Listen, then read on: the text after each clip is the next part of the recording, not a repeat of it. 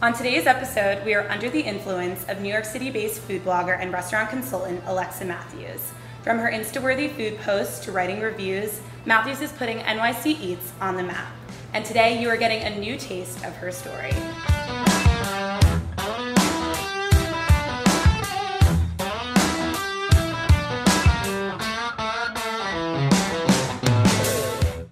Hi guys, this is Alexa Matthews and I run Eating NYC. So I'm from New York City. I was born and raised here in Midtown East. I obviously live downtown now. Um, and I went to Trinity College in Hartford, Connecticut. Um, I studied, actually had a double major. I started out as an economics major, hated it, um, and then had my own self-designed major called Writing, Culture, and Media Studies because I thought I wanted to go into journalism. But I guess I'm doing kind of like a form of that. Yeah, of sorts. Of yeah, sorts, right. Sure. So, did you you always had an interest in media?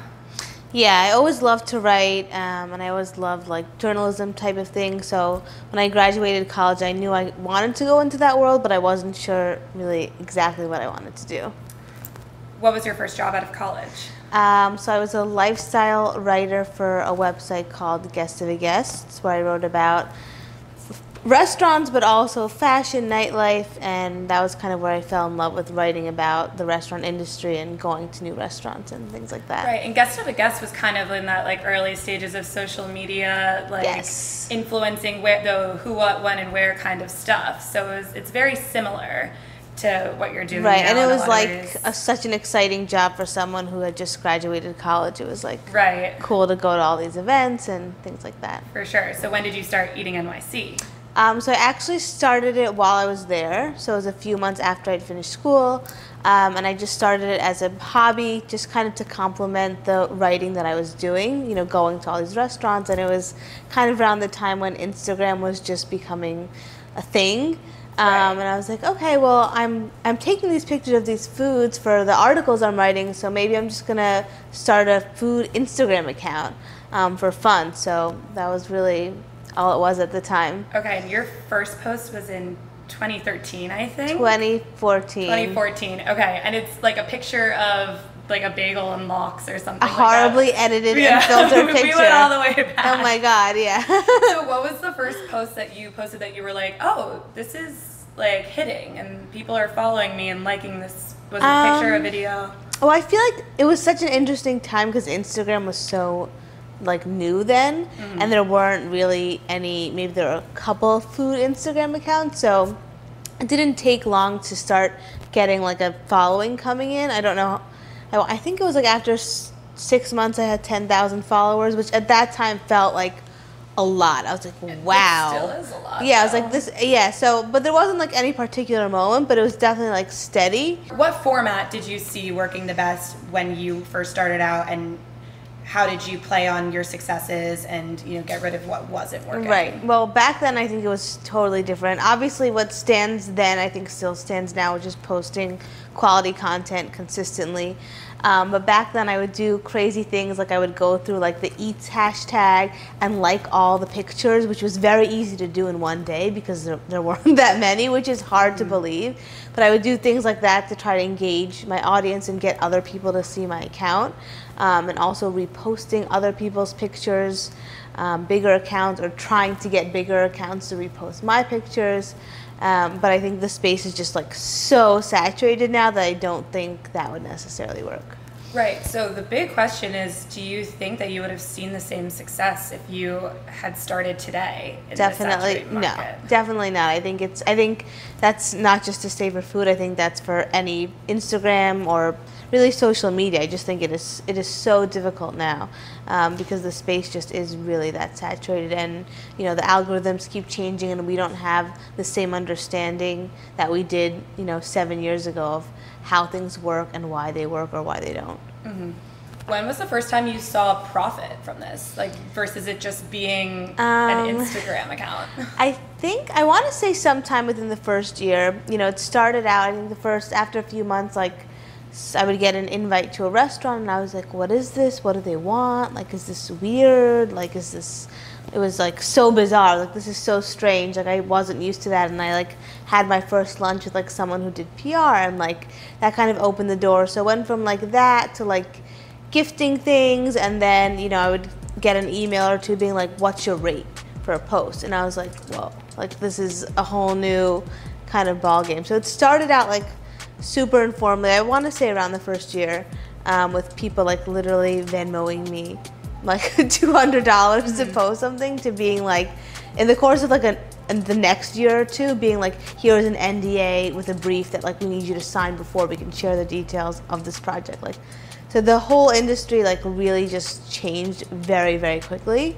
Um, I want to say that was like around probably like in 2015 um, that I think the influencer space just, you know, all these like traditional PR firms that were previously working with media or writers or more traditional like online bloggers were suddenly like, there's this whole new world of people we can tap into and like, how do we do this? And, you know, it's kind of like a, I always say this, but it was like a learning process for everyone together, meaning like the influencers and the agencies and the brands and figuring out how do we do this? Um, and of course, a lot of that is like legal stuff too. So, um, just a huge like unfolding of a new industry. So right, like you were a pioneer on the early stages of this as an industry, and now so many people today call it their full time job. So, at what point did you say I can do this full time? Um, so it was kind of at the point where I realized I had a nine to five job, and I was like like had so much anxiety because I was invited to like press trips and events and I was like I can't do this with my vacation days. Like how am I going to do this? And I was like wait like actually like I can make more money not sitting at this desk. And I was like this is really scary but like I think I need to just do this and leave. Um, and I just did. So that was in um, 2016 at the end of 2016 so it's been a few years but um, it was definitely more just like scary making that decision, but it was definitely the right one. Right, so. and it was when it made probably a pivot from just getting free stuff to actually getting paid to do things. Right, right. right. I was like, well, I'm actually losing money if I'm sitting here. I'm missing mm-hmm. out on things, and like this just doesn't make sense anymore. And obviously, you know, there's a lot of risk or fear involved when you're like gonna jump and do something on your own, and you don't have like a boss, and you don't have a steady income. You know, so it's it was definitely the thought that was scary, but. Um, the right decision ultimately. Do you have a target demographic, or is it kind of just anyone who likes food?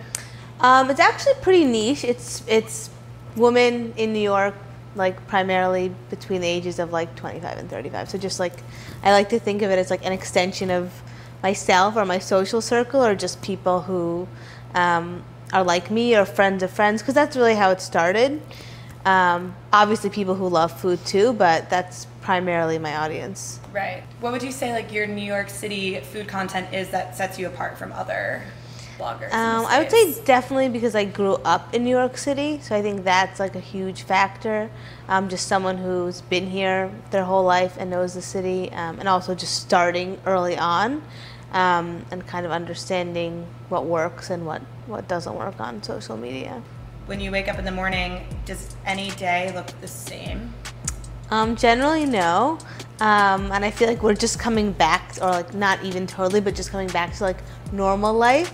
Um, but I feel like pre-pandemic and post-pandemic is somewhat similar for me in the sense like I work for myself, I have my own schedule, and that's honestly my favorite part about my job. I think if I had to do the same thing every day, would be.